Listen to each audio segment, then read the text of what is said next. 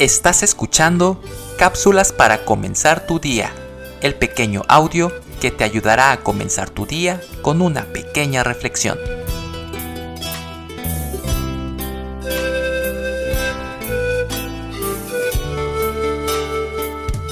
La naturaleza se renueva cada año.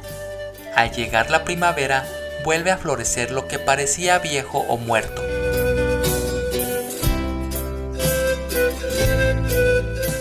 Nosotros?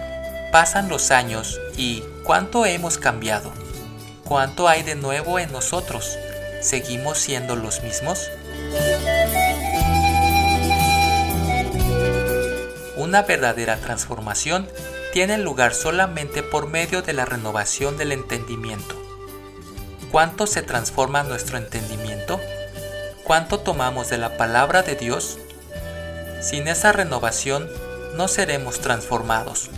Podemos cambiar algunas cosas, pero no ser transformados. Es necesario evitar la forma del mundo, no caer en sus moldes, sus ideas, costumbres e intereses.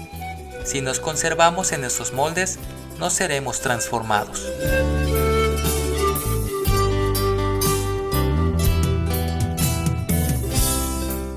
No podemos vivir la vida dentro de los moldes del mundo.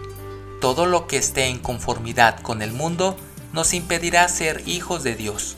Esto sucede en todo, lo mismo en nuestros pensamientos, costumbres, intereses y todo lo que comprende nuestra vida. Es necesario evitar las formas del mundo y transformarnos. La Biblia dice, no os conforméis a este siglo, sino transformaos por medio de la renovación de vuestro entendimiento, para que comprobéis cuál sea la buena voluntad de Dios, agradable y perfecta. Romanos capítulo 12, verso 2.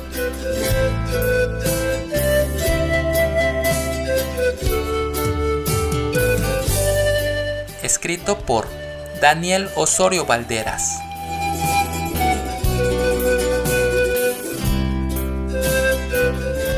Soy Moisés Nava. Que tengas un excelente día.